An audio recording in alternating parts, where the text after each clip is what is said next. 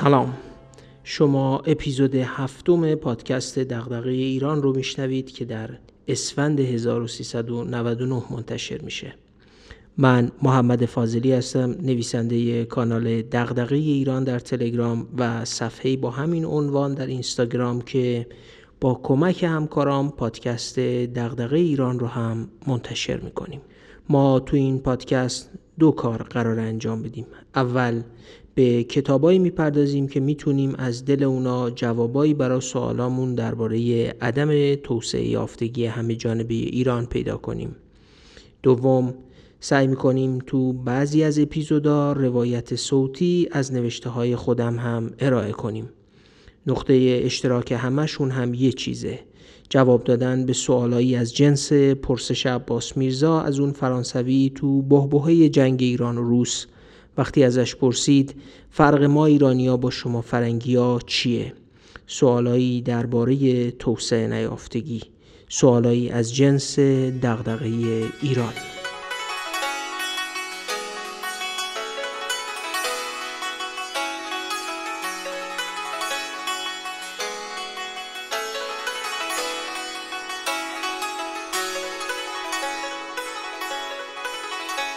ما قبلا تو اپیزودهای سوم تا پنجم این پادکست به روایت کتاب معمای فراوانی گفته بودیم که خانم کارل نشون میده نفت یا هر منبع رانتی دیگهی به خودی خود نفرین یا مصیبت نیست.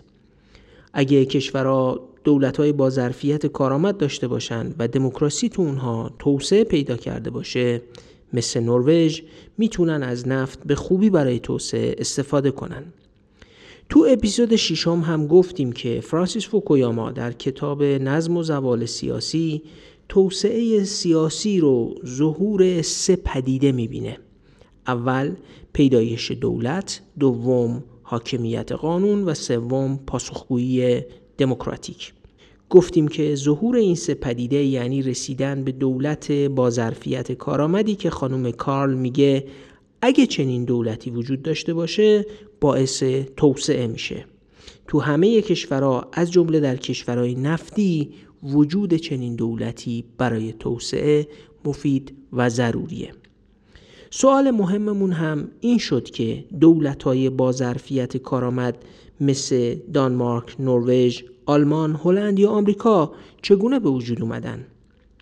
تو این اپیزود می‌خوایم پیدایش یه همچین دولتی رو تو آلمان توضیح بدیم و بعد بگیم که چرا یونان به یه همچین دولتی دست پیدا نکرد. امیدوارم بتونیم شرح دقیق فوکویاما رو در زمان اندک این پادکست براتون به خوبی ارائه کنیم. البته ارائه ما هیچ وقت جایگزین خوندن خود کتاب نمیشه. تو اپیزود ششم هم گفتم که ما با انتشارات روزنه هماهنگ کردیم و لینکی در Castbox و کانال تلگرامی پادکست دغدغه ایران به اشتراک گذاشته شده که از طریق اون هر کسی علاقمند شد کتاب نظم و زوال سیاسی رو بخره می‌تونه به سایت انتشارات روزنه مراجعه کنه و با وارد کردن کلمه دیران این کتاب رو با سی درصد تخفیف خریداری کنه. این لینک و کد تخفیف دیران هم تا پایان اسفند 1399 فعاله و می‌تونید ازش استفاده کنید یا به بقیه علاقمندای کتاب بگید که از اون استفاده کنند.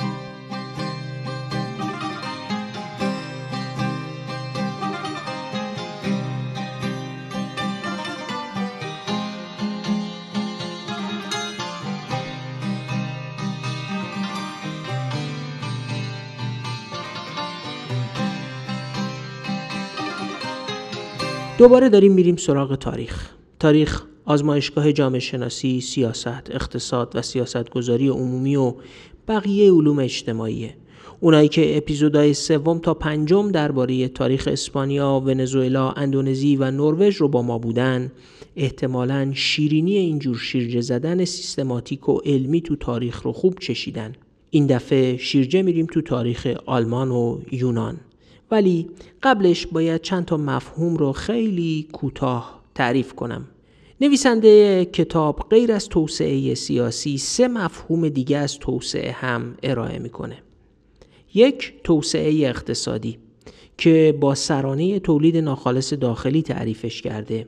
هرچند خودش هم می‌دونه که تعریف دقیقی نیست و نمیشه دسترسی مردم به بهداشت، آموزش، فرصتها، انصاف و عدالت و رشد انسانی رو فقط با پول و میانگین تولید ناخالص مردم سنجید.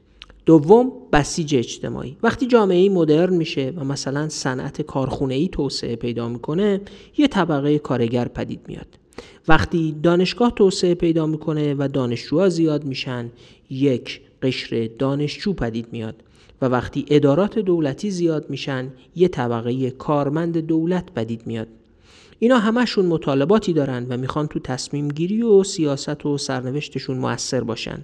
یعنی هر تحولی از این دست طبقه یا گروهی رو بسیج می‌کنه. این میشه بسیج اجتماعی. بسیج اجتماعی اغلب باعث تغییر سیاسی هم میشه. سوم توسعه ایده ها و افکار یا همون توسعه فرهنگی. افکار روی جوامع تاثیر دارن. افکار باعث میشن از نظر مردم کاری درست و مشروع یا غلط و نامشروع باشه.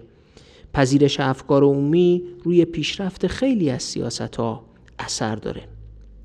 اگه سه مفهوم دولت، حاکمیت قانون و پاسخگویی دموکراتیک رو که تو اپیزود ششم یعنی اپیزود قبلی بررسی کردیم بذاریم کنار سه مفهوم توسعه اقتصادی، بسیج اجتماعی و توسعه فرهنگی یا همون توسعه ایده ها و افکار.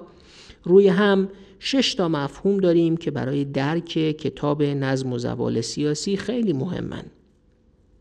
یه نظریه تو مطالعات توسعه هست به اسم نظریه مدرنیزاسیون که تو فارسی به همین عنوان هم ذکر شده ولی برخی مترجما اون رو به نظریه نوسازی ترجمه کردن. این نظریه خلاصش اینه که کشورهای در حال توسعه اگه نرخ سرمایه گذاری اقتصادی بالایی داشته باشن و به توسعه اقتصادی برسن بقیه اشکال توسعهشون مثل توسعه فرهنگی و توسعه سیاسی هم به نوعی خود به خود و به تدریج پدید میاد. به قول فوکویاما این نظریه میگه چیزای خوب سرانجام کنار هم قرار خواهند گرفت. یعنی توسعه اقتصادی، سیاسی، اجتماعی و فرهنگی بالاخره با هم جور میشن. اما ساموئل هانتینگتون متخصص علوم سیاسی آمریکایی که تو اپیزود ششم هم دربارهش صحبت کردیم تو همون کتاب مشهور سامان سیاسی در جوامع دستخوش دگرگونی استدلال می‌کنه که اتفاقا اینجوری نیست. بقیده او توسعه اقتصادی باعث ایجاد گروه های جدید اجتماعی میشه. یعنی مثلا صنعتی شدن طبقه کارگر درست می‌کنه و توسعه دانشگاه ها صدها هزار دانشجو. و اینا مطالبات دارن و می‌خوان تو سیاست تاثیر بذارن. حالا اگه نهادهای سیاسی ظرفیت پذیرش این گروه های بسیج شده رو نداشته باشن نظم سیاسی به هم میریزه و حکومت فرو میپاشه. این همون ایده ایه که به اثر توسعه نامتوازن مشهوره. یعنی وقتی اقتصاد توسعه پیدا کرده اما نهادهای سیاسی عقب مونده باقی موندن و ظرفیت پذیرش مشارکت سیاسی گروه های اجتماعی جدید و بسیج شده رو ندارن. فوکویاما در مقابل این نظریه معتقده که بی ثباتی و به همریزی نظم سیاسی کشورهای در حال توسعه الزاما نتیجه مدرن شدن و ایجاد گروه های جدید مثل کارگرا یا دانشجوها نیست. بیثباتی به نظر او محصول فقره و فقر خودش محصول حکومتهای ضعیف و نهادهای نامتناسب و فقیر. اگه کشورها بتونن با نهادهای قوی و حکومت کارآمد به اندازه کافی شغل و رشد اقتصادی ایجاد کنن می‌تونن جلوی بیثباتی سیاسی رو بگیرن. او معتقد کره جنوبی و تایوان و چین همین کار رو کردن. اونا با دولت‌های کارآمد و البته غیر دموکراتیک به اندازه کافی شغل و توسعه ایجاد کردند جلوی بیثباتی سیاسی رو گرفتن و در موقع مناسب به دموکراسی هم گذر کردند. البته این نظرش درباره کره جنوبی و تایوانه و چین هنوز گذار به دموکراسی نداشته. فوکویاما کشورهای عربی و خاورمیانه رو درست قطب مقابل کشورهایی مثل کره جنوبی و تایوان قرار میده که نتونستن با دولت‌های کارآمد موج بسیج اجتماعی ناشی از افزایش جمعیت و زیاد شدن تعداد دانشجوها رو با اشتغال و توسعه اقتصادی کافی مهار کنند و دست آخر دچار بیثباتی سیاسی شدن. بنابراین فوکویاما خیلی آشکار معتقده اولین و مهمترین نهادی که دولت‌های شکننده یا در حال ورشکستگی ندارند یک دستگاه اداری لایق است. همین دستگاه اداری لایق رو ندارن و بنابراین نمی‌تونن توسعه و شغل ایجاد کنن و زیر فشار مطالبات گروه های اجتماعی بسیج شده دچار بیثباتی میشن و گاه فرو میپاشن. خب حالا ما 6 تا مفهوم داریم یعنی توسعه اقتصادی، بسیج اجتماعی، توسعه فرهنگی و توسعه سیاسی که خودش شامل سه مفهوم دولت، حاکمیت قانون و پاسخگویی دموکراتیکه. بریم ببینیم که فوکویاما با این شش مفهوم چه شرحی برای ما از توسعه ارائه می‌کنه.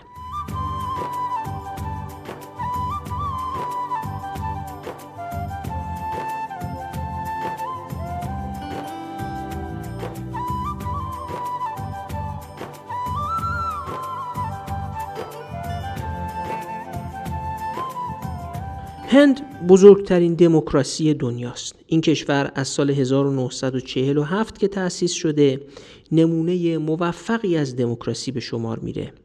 انتخابات به موقع برگزار میشه رقابت احزاب وجود داره و کسی در هندوستان یا در جامعه جهانی از نبود آزادی بیان یا نبود سازوکارهای دموکراتیک چیز زیادی نمیگه.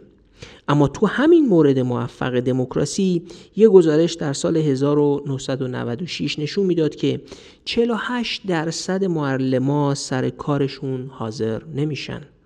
دولت هند در مقابل انتقاداتی که نسبت به این وضعیت شد در سال 2001 برنامه‌ای برای حل کردن این مشکل ارائه کرد. اما سال 2008 مطالعه دیگری نشون می‌داد که علا رقم اجرا شدن برنامه دولت هند بازم غیبت معلم سر کارشون 48 درصد بود. هند با اینکه سالها رشد اقتصادی 7 تا 10 درصدی رو تجربه کرده اما تو ارائه خدمات عمومی مثل چین، ژاپن یا کره جنوبی موفق نبوده. هند مشکل دموکراسی یا حتی مشکل حاکمیت قانون رو به صورت جدی نداره. مشکل هند داشتن یه دولتیه که کارش رو درست انجام بده. یعنی بتونه خدمات آموزشی بهداشت و بقیه خدمات رو با کیفیت ارائه کنه. دولت ها کارهای زیادی انجام میدن. از تأمین یک کالای عمومی مثل امنیت گرفته تا خدمات بهداشت عمومی بیمه تأمین اجتماعی آموزش محیط زیست و سیاستگذاری صنعتی. دولت هایی که کارهای زیادی انجام میدن خب هزینهشون هم زیاد میشه. سهم بودجهشون تو کل اقتصاد بالا میره. مالیات بیشتری می‌گیرن و بهشون میگن دولت های بزرگ. معمولا هم نیروی انسانیشون بیشتر از اون دولت که خدمات زیادی ارائه نمیدن و بهشون میگن دولت های حداقلی که مالیات کم می‌گیرن و به نسبت هم کمتر هزینه می‌کنن. تو دنیا سالها درباره اینکه دولت ها بزرگ باشن یا کوچیک کارهای زیاد انجام بدن یا حداقلی باشن بحث شده. اما فوکویاما مثل خیلی های دیگه تو دو دهه اخیر بیشتر به کیفیت حکومت ها و دولت ها اهمیت میده. خودش سریح می نویسه آمریکایی ها عاشق بحث های تکراری درباره اندازه حکومت هستند اما داده های فراملی نشان می دهد در کسب نتایج بهتر کیفیت حکومت مهمتر از اندازه آن است. خب کیفیت حکومت رو چجوری میسنجن؟ یه جامعه شناسی مثل ماکس وبر آلمانی در ابتدای قرن بیستم تاکید داشت که کیفیت دولت و بروکراسی بینه که بروکراتا بر اساس توانایی حرفه‌ایشون انتخاب بشن ارتقا بگیرن و نه بر اساس ارتباطات شخصی. این یه معیار کیفیت از نظر ماکس وبره. بو روسستاین سوئدی متخصص علوم سیاسی میگه کیفیت حکومت به بیطرفیشه حکومتی با کیفیته که در مقابل همه شهروندا بیطرف عمل کنه و تبعیض قائل نشه. کتابی هم به اسم کیفیت حکومت داره که واقعا خوندنیه و خوشبختانه اخیرا به فارسی هم ترجمه شده و امیدوارم به زودی منتشر بشه و حتما ما قسمتهایی از پادکست دغدغه ایران رو هم بهش اختصاص میدیم. جوئل میگدال متخصص علوم سیاسی هم شاخص کیفیت حکومت رو بر اساس نفوذش تو جامعه برای کسب منابع تخصیص درست همین منابع هماهنگی بین سازمانهای تشکیل دهنده حکومت و توان نظارت و ارزیابی کارا می‌دونه. کیفیت مالیات ستانی مستقیم رو هم که واقعا کار دشواریه یکی از مهمترین شاخصهای کیفیت حکومت می‌دونه محققایی مثل متندروز، لند بریچت و مایکل وولکاک هم تو کتاب توانمندسازی حکومت که خوشبختانه به فارسی هم ترجمه شده توان دولت ها برای انجام دادن کار درست بدون تقلید ظاهری و داشتن ظرفیت اجرای کار درست رو شاخص کیفیت حکومت می‌دونن. برخی هم استقلال بروکراسی رو شاخص کیفیت حکومت می‌دونن. ولی از میون همه های کیفیت حکومت که گفتم یه شاخصی هست به نام شاخص جهانی حکمرانی یا WGI که از اوایل دهه 2000 محاسبه و منتشر میشه بانک جهانی این شاخص رو محاسبه کرده و تو سایتش منتشر می‌کنه این شاخص بر اساس ترکیبی از این چند متغیر محاسبه میشه. یک پاسخگو بودن حکومت. دو شنیدن صدای مردم توسط حکومت. سه ثبات سیاسی و نبود خشونت. چهار تأثیرگذاری حکومت. پنج کیفیت مقررات گذاری حکومت. شش حاکمیت قانون و هفت کنترل فساد. این شاخص ها روی هم شاخص جهانی حکمرانی رو می‌سازند یه کشورهایی هستند مثل آلمان، دانمارک، فرانسه و هلند که هم دولتاشون بزرگن و کارهای زیادی می‌کنن و هزینهشون هم زیاده و هم کیفیت حکومتشون بر اساس شاخص جهانی حکمرانی بالاست. یعنی دولتهای بزرگ و با کیفیت یه کشورهایی هستن مثل سنگاپور، کره جنوبی یا ژاپن. اینا کیفیت حکومتشون بالاست اما دولت بزرگ ندارن و خیلی کارا رو تو جامعهشون نمی‌کنن یا خدمات زیادی ارائه نمیدن. پس میشن دولت کوچک ولی با کیفیت. بعضی کشورها هستن مثل روسیه یا برزیل که دولت های به نسبت بزرگی هن ولی کیفیتشون هم متوسطه. و دست آخر یه کشورهایی داریم مثل نیجریه یا افغانستان که هم دولت کوچیک دارن یعنی دولتی که کم هزینه می‌کنه و کم خدمات ارائه میده و هم دولت کم ظرفیت کم کیفیتی هستن. حالا با این مفهومی که از کیفیت حکومت داریم به علاوه اون شش مفهومی که قبلا دربارش صحبت کردیم آماده میشیم تا بریم ببینیم تو طول تاریخ چگونه در آلمان دولتی شکل گرفت که جزء دولت‌های با کیفیت و بازرفیت شده.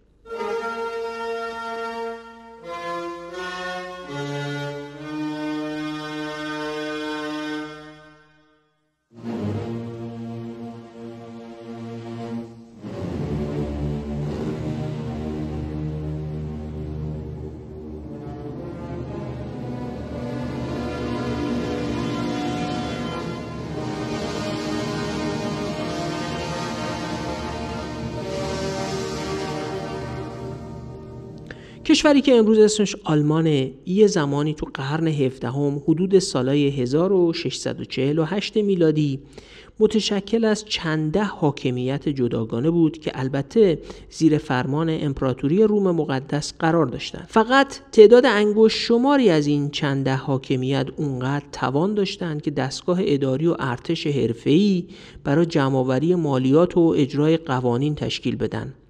اونایی که نمی‌تونستن این ارتش و دستگاه اداری رو داشته باشن مزدور مسلح استخدام می‌کردن و وقتی نمی‌تونستن پول این مزدورای مسلح رو بدن اونا با قارت و دزدی تو این سرزمین ها زندگیشون رو میگذروندن. این ارتشا تازه وقتی غذای کشاورزا رو ازشون نمیدوزیدن محصولات و زیرساختها رو خراب می‌کردن تا رقباشون نتونن از اونها استفاده کنن. فلاکت ناشی از یه همچین شیوه زندگی به جای رسیده بود که در فاصله سالهای 1618 تا 1648 که به دوره جنگ های سی ساله در اروپا هم مشهوره جمعیت شهری آلمان یک سوم و جمعیت روستاییش دو پنجم کاهش پیدا کرده بود. توی یه همچین بلبشوی سیاسی و اجتماعی یه نفری به نام فردریش ویلهلم در سال 1640 از یه خاندانی به نام هوهنزولرن در یکی از اون چنده حاکمیت یعنی در جایی به نام پروس به قدرت رسید. فردریش ویلهلم در نظامی به قدرت رسیده بود که با مالیات گرفتن از کشاورزا اداره می‌شد و به قول منسر اولسن از قارتگر سیار به قارتگر مستقل تبدیل شده بودند و کشاورزا رو به نوعی با مالیات قارت می‌کردن این آقای فردریش ویلهلم که بین سالهای 1640 تا 1688 میلادی یعنی به مدت 48 سال بر پروس حکومت کرد بعد از جنگ سال 1660 بین سوئد و لهستان که پروس هم تو اون جنگ شرکت کرده بود به رسم بقیه حاکمای اون روز که ارتش ها رو به دلیل هزینه های زیادشون منحل می‌کردن عمل نکرد و ارتش خودش رو نگه داشت. اون فهمیده بود که حفظ بقای پروس در میان رقبای قدرتمند به داشتن ارتشه. با ترفندهای مختلف قدرت زمیندارا رو هم تضعیف کرد و ارتشای محلی کوچکتر و مستقل رو هم در هم شکست. نوش هم همین کار رو بین سال 1713 تا 1740 انجام داد اونا به قول یه مورخی ارتشی درجه یک درست کردن متکی به کشوری که از نظر نیروی انسانی، ثروت طبیعی، عرضه سرمایه و مهارت‌های اقتصادی درجه سه بود. خانواده هوهنزولرن در اوایل قرن 16 هم به شاخه کالونی دین مسیحیت گرویده بودند. و همین هم باعث اختلافشون با طرفداران مارتین لوتر در آلمان شده بود.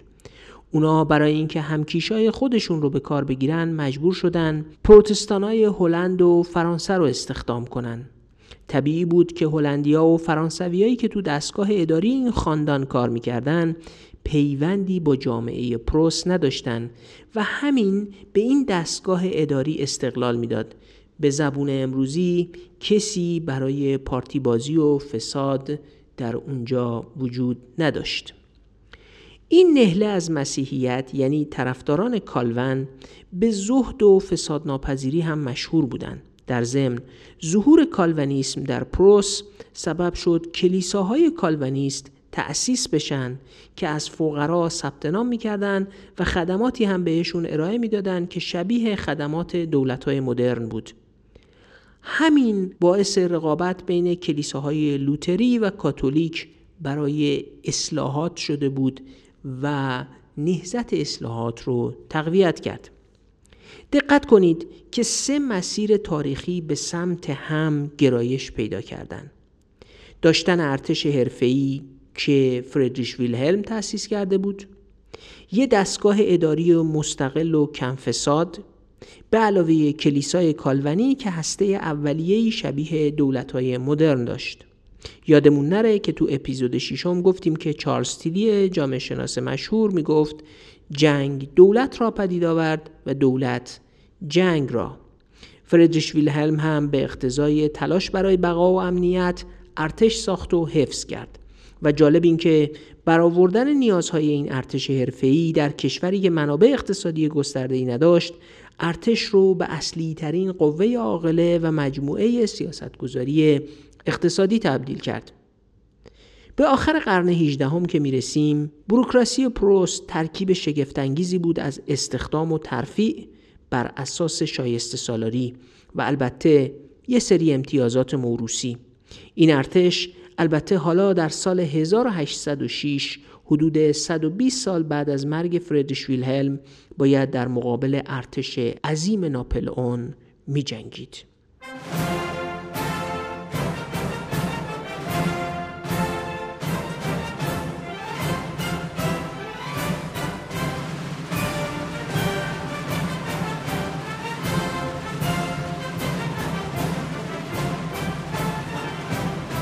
جنگ بین پروس و ناپلئون به نبرد ینا مشهوره. حدوداً سی سال قبل از این جنگ در 1770 میلادی آزمون مبنای استخدام و ترفیع در دستگاه اداری پروس شده بود. با این حال این ارتش نتونست بر ارتش عظیم ناپلئون غلبه کنه. ناپلئونی که یادمون باشه در اپیزود ششم گفتیم خودش معتقد بود.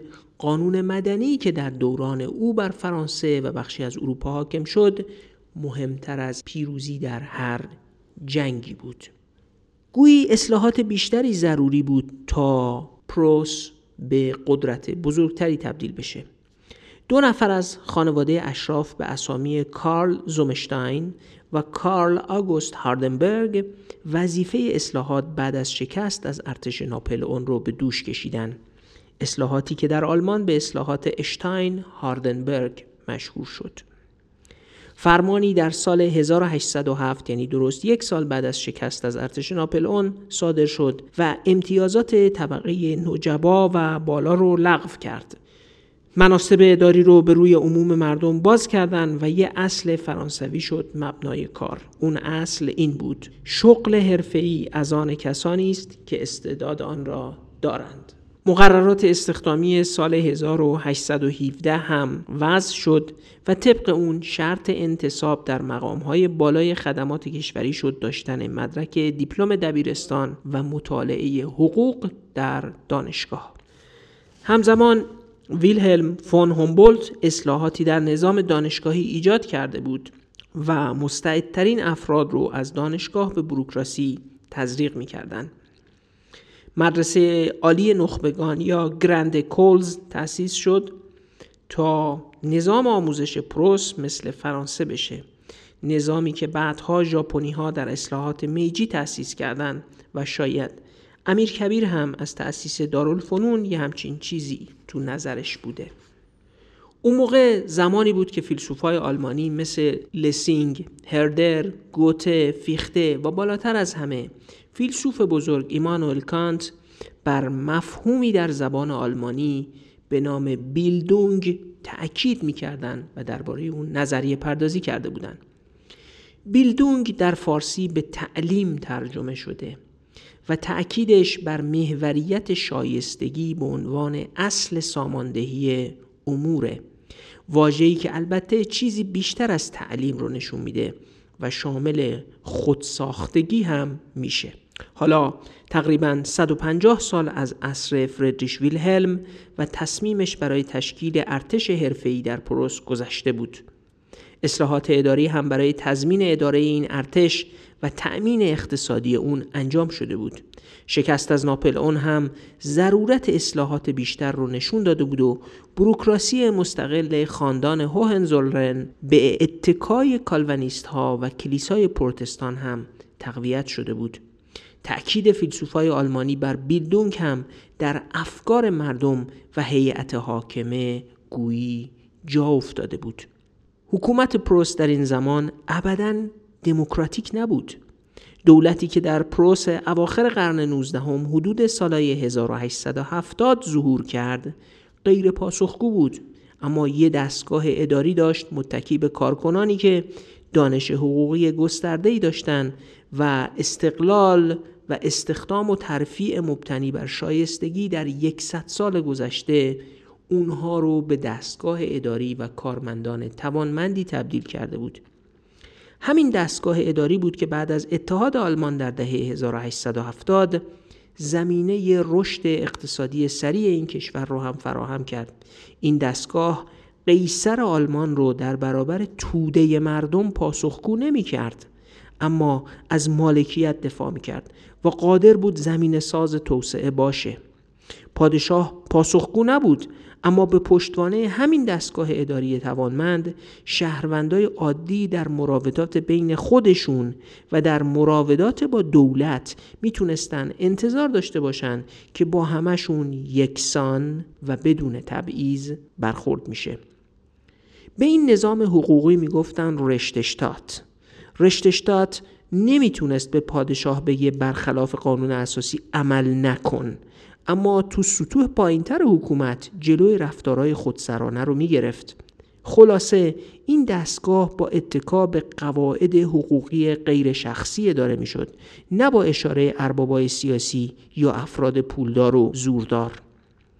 بروکراتای پروس به مدد بیش از 100 سال استقلال و قوت این دستگاه اداری دیگه خودشون رو در خدمت پروس می‌دیدن نه در خدمت خاندان هوهنزولرن. ورود شایستگان به این بروکراسی هم باعث شده بود روحیه غرور در این دستگاه اداری شکوفا بشه حق رأی تو آلمان بعد از سال 1871 و تحت رهبری قدرتمند فردی به نام اوتو فون بیسمارک داده شد. احزاب می‌تونستن تو مجلس کشور نماینده داشته باشن اما قانون اساسی امپراتوری آلمان مجلس رو از مداخله تو کار اون بروکراسی مستقل من می‌کرد. در اصل بروکراسی که بیش از 100 سال سابقه استقلال استخدام و ترفیع مبتنی بر آزمون داشت زیر بار مداخله سیاسی مجلس نمی رفت. مجلس هیچ نقشی در انتخاب مقامات بروکراسی آلمان نداشت. ائتلافی هم بین احزاب طبقه متوسط شکل گرفته بود که از این استقلال بروکراسی حمایت می‌کرد و نمیذاشت احزاب سیاسی آدمای خودشون رو تو پستای مهم بروکراسی به کار بگیرن. یه همچین بروکراسی مستقلی که ماکس وبر اون رو نمونه ایدئالی از اقلانیت مدرن می‌دونست قادر بود زمین ساز توسعه آلمان بشه. البته استقلال این بروکراسی که در قرن 18 هم پایگذاری شد تا به امروز هم ادامه داره ولی بی هزینه هم نبوده. همین بروکراسی دوبار آلمان رو به جنگ کشوند اما استقلالش به حدی بود که حتی نازی ها هم نتونستن استقلال این بروکراسی رو ازش بگیرن. جالب اینه که قوت و استقلال این دستگاه اداری به حدی بود که از میون 53 هزار نفر از آدمای این دستگاه اداری که بعد از جنگ جهانی دوم به دلیل ارتباطشون با نازی ها کنار گذاشته شده بودن بعدا فقط هزار نفرشون انفصال دائم از خدمت گرفتن و 52 هزار نفر دیگه دوباره به کارهای تخصصیشون در دستگاه اداری برگشتن. راهی که آلمان برای ساختن دولت با کیفیت و با ظرفیت رفته پس اینجوری بود. ضرورت جنگ و حفظ امنیت پروست در قرن 17 هم سبب شد یه ارتش حرفه‌ای ایجاد بشه. ضرورت تأمین این ارتش بزرگ حرفه‌ای در کشوری بدون منابع زیاد باعث شد که دستگاه سیاستگزار اقتصادی مناسب ایجاد بشه. استخدام و ترفیع مبتنی بر آزمون که اون هم به نوعی ضرورتی برای کارآمدی در حفظ ارتش بود باعث شایسته سالاری شده بود. و اصلاحات بعد از شکست ناپل اون امتیازات سنتی اشراف رو لغو کرده و راه رو برای شایستگان هموار کرده بود. اصلاحات تو نظام دانشگاهی نیروی با کیفیت برای بروکراسی تربیت می‌کرد و تحول فرهنگی ناشی از تأکید فیلسوفا و متفکرای آلمانی بر بیلدونگ یا همون تعلیم ذهنیت جامعه و حکام رو به سمت شایسته سالاری سوق داده بود. اتفاقای تاریخی مثل به کارگیری کالوانیست ها در دستگاه اداری از قرن 17 هم, هم باعث شده بود بروکراسی مستقل بشه. وقتی هم دموکراسی با مجلس وارد قانون اساسی و نظام سیاسی آلمان شد قانون اساسی که از یه همچین دستگاه دولتی برآمده بود اجازه نداد تا مجلس بتونه آدمای ناشایست خودش رو به جای شایسته های بروکراسی بشونه. نتیجه این فرایند حدوداً 200 ساله بروکراسی قدرتمندی شد که حتی نازی ها هم نتونستن زیاد تغییرش بدن و تا به امروز هم باقی مونده.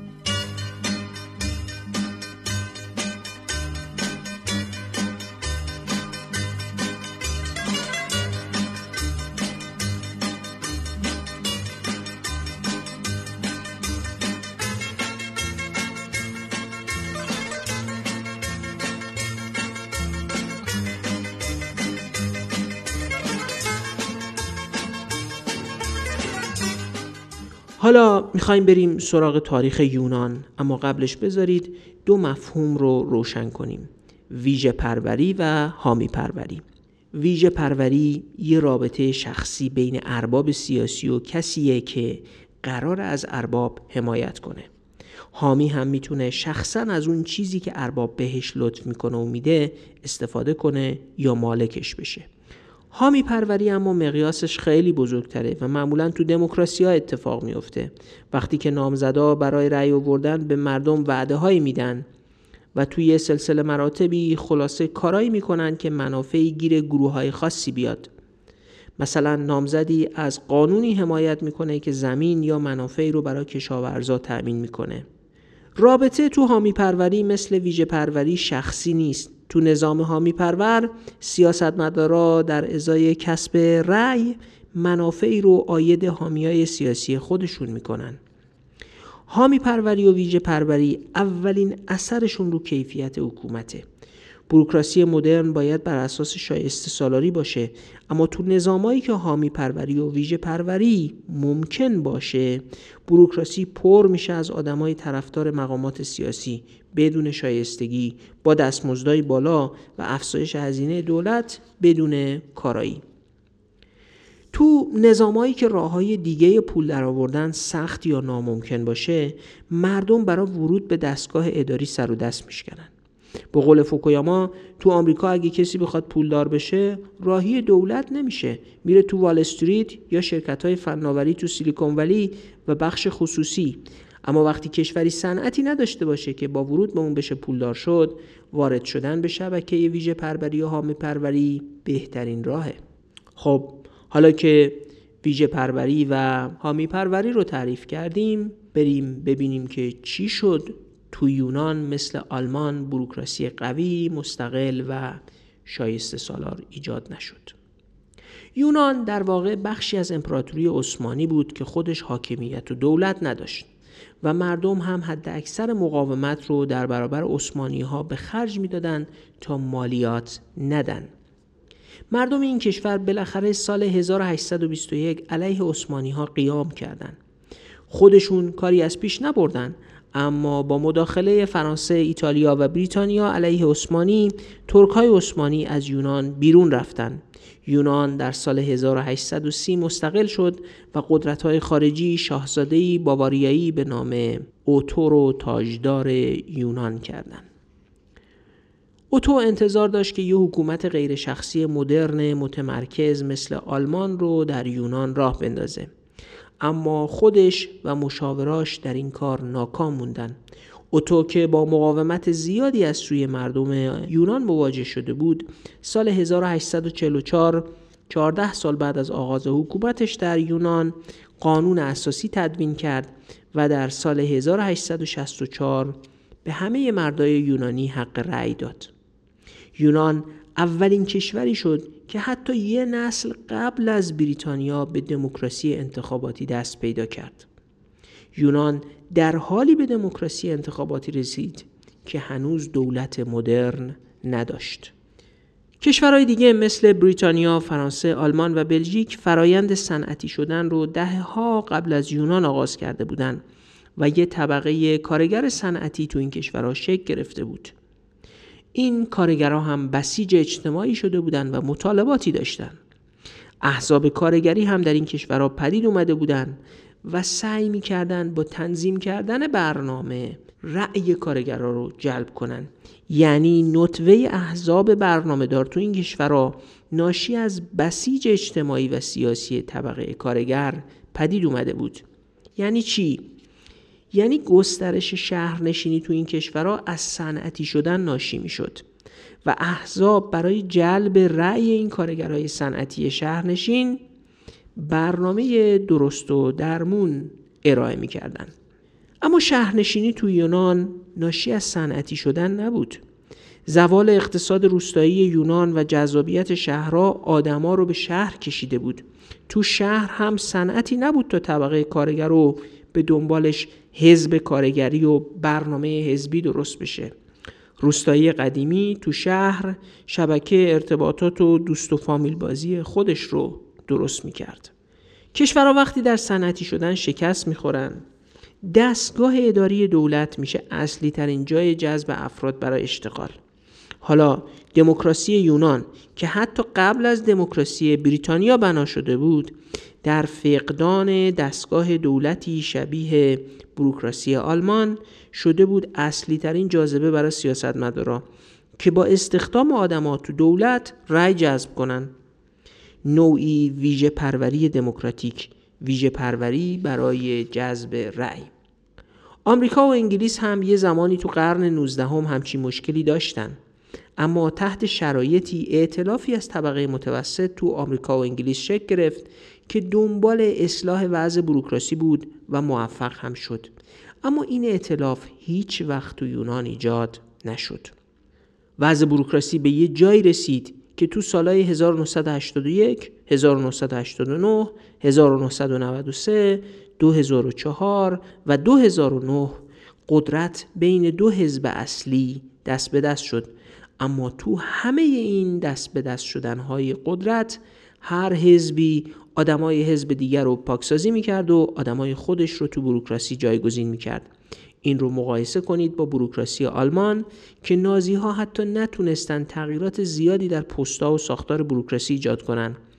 تعداد کارکنای دولت در بروکراسی یونان تحت یه همچین وضعیتی بین سال 1970 تا 2009 یعنی در مدت 39 سال پنج برابر شد. و می‌دونیم که پنج برابر شدن نیروهای بروکراسی تا چه اندازه هزینه دولت ها رو افزایش میده. یونان بدون یه تاریخ و سنت دولتسازی دقیقا قطب مخالف سنت دولتسازی تو آلمانه. مردم یونان بر اثر همین ضعف و فساد دولت به اون بیاعتماد شدن و مالیات گرفتن ازشون سختتر شده. مالیات گرفتنی که از زمان سلطه عثمانی ها بر یونان محل مناقشه مردم و قدرت سیاسی بوده. نتیجه همچین دولتی اینه که یونان در سال 2008 و 2009 به یک باره در بحران بدهی ها فرو رفت. یونان به پیمان ماستریخت و پول واحد اروپایی پیوسته بود. اتحادیه اروپا نظام پولی واحد رو بر یونان تحمیل کرده بود اما نظام مالی یونان چیزی شبیه آلمان یا هلند نبود. مخارج عظیم دولت برای بروکراسی ناکارآمد به جای رسیده بود که دیگه کشور توان بازپرداخت بدهیهاش رو نداشت. ناتوانی در پرداخت بدهی ها بانک های اروپایی وام دهنده به یونان رو با بحران روبرو کرده بود و اتحادیه یورو به واسطه ناکارآمدی فساد و فقدان ظرفیت دولت یونان در معرض خطر قرار گرفته بود. جالب اینه که وقتی اتحادیه اروپا و صندوق بین المللی پول در ازای مهلت دادن به یونان برای بازپرداخت بدهیهاش از این کشور می‌خواستند که اصلاحات ساختاری انجام بده حکومت یونان علاقمند بود هر گونه ریاضت اقتصادی رو بپذیره ولی به کنترل احزاب بر ویژه پروری پایان نده. استدلال فوکویاما اینه که دادن دموکراسی به یونان قبل از اینکه در اون کشور دولت و بروکراسی پیدا بشه که بتونه مستقل عمل کنه فساد نداشته باشه و در مقابل مطالبات مجلس و احزاب سیاسی برای چپوندن آدماشون تو بروکراسی مقاومت کنه و قبل از اینکه اقتصادی ایجاد بشه که برای پولدار شدن رفتن تو بروکراسی بهترین راه نباشه همین دموکراسی باعث ناکارآمدی بیشتر و بیشتر یونان شد.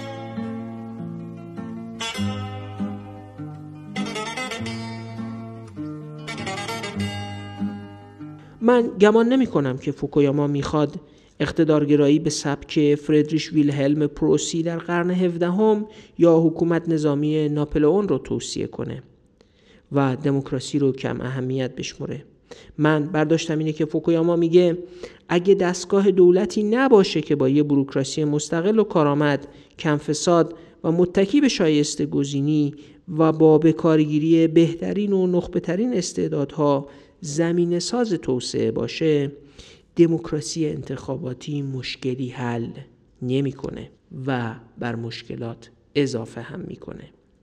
من از این شرح فوکویاما درباره آلمان و یونان دو چیز رو حتما نتیجه نمی‌گیرم.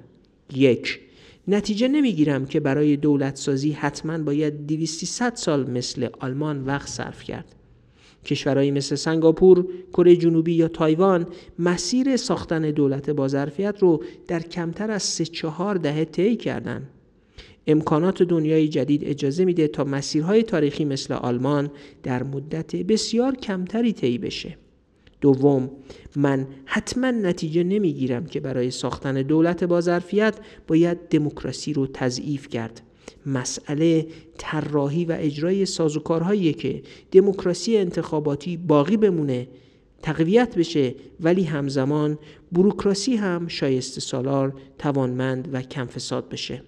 اما من می‌تونم از بحث فوکویاما تا اینجا نتیجه بگیرم که اگر دموکراسی سوری باقی بمونه یعنی صرفا فقط انتخابات باشه و اون منتخبین بتونن با حامی پروری و ویژه پروری رأی جمع کنن و آدمای خودشون رو تو دموکراسی بچپونن بروکراسی هر روز بیشتر و بیشتر ناکارآمد میشه و مخدوش شدن استقلال بروکراسی اون رو فقط به ابزاری برای رانتجویی و فساد بیشتر تبدیل می‌کنه. من تصور می‌کنم استدلال فوکویاما نشون میده تاریخ و پس و پیش رخدادها در تاریخ تا چه اندازه مهمه. تاریخ اثر خودش رو بر زندگی امروز ما می‌ذاره. همونجوری که تصمیم فردریش ویلهلم در خصوص نگه داشتن ارتش دائمی و حرفه‌ای یا مقاومت یونانی ها در برابر شکلی دولت مدرن اوتو در قرن 19 هم تأثیرش رو روی زندگی آلمانی ها و یونانی های قرن 21 گذشته. بله توالی رخدادها در تاریخ مهمه.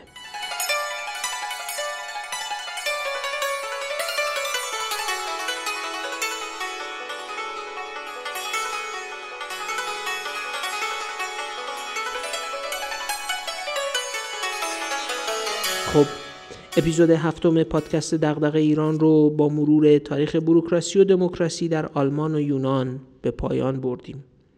ما در اپیزود هشتم سراغ ایتالیا، آمریکا و بریتانیا میریم. امیدوارم افتخار داشته باشیم که توی اپیزود هشتم هم شما شنونده ما باشید. اول اپیزود گفتم که با انتشارات روزنه هماهنگ کردیم و لینکی در Castbox و کانال تلگرامی پادکست دغدغه ایران گذاشته شده. که از طریق اون هر کسی علاقمند شد می‌تونه کتاب رو بخره. می‌تونه به سایت انتشارات روزنه مراجعه کنه و با وارد کردن کد دیران کتاب رو با سی درصد تخفیف بخره. این لینک و کد تخفیف دیران هم تا پایان اسفند 1399 فعاله و می‌تونید ازش استفاده کنید یا به بقیه علاقه مندای کتاب بگین که ازش بهره ببرن. خیلی ممنون که اپیزود هفتم پادکست دغدغه ایران رو با ما همراه بودید با همراهی شماست که امیدوار میشیم به ادامه دادن این راه برای ما یادداشت بنویسید ایمیل بزنید و نقد کنید ممنون که با همراهیتون به ما امید می‌دید که خسته نشیم این پادکست الان روی شنوتو، Castbox، iTunes و Google Podcast هم در دسترسه. روی تلگرام هم منتشر میشه. ایمیل دیرانکست gmail.com هم راه ارتباط با ماست. سلامت و سربلندی همه ایرانیا. بالاخص تو این ایام کرونا و در روزهایی که به سال نو نزدیک میشیم آرزوی قلبی همه تیم پادکست دغدغه ایران. خدا حافظ.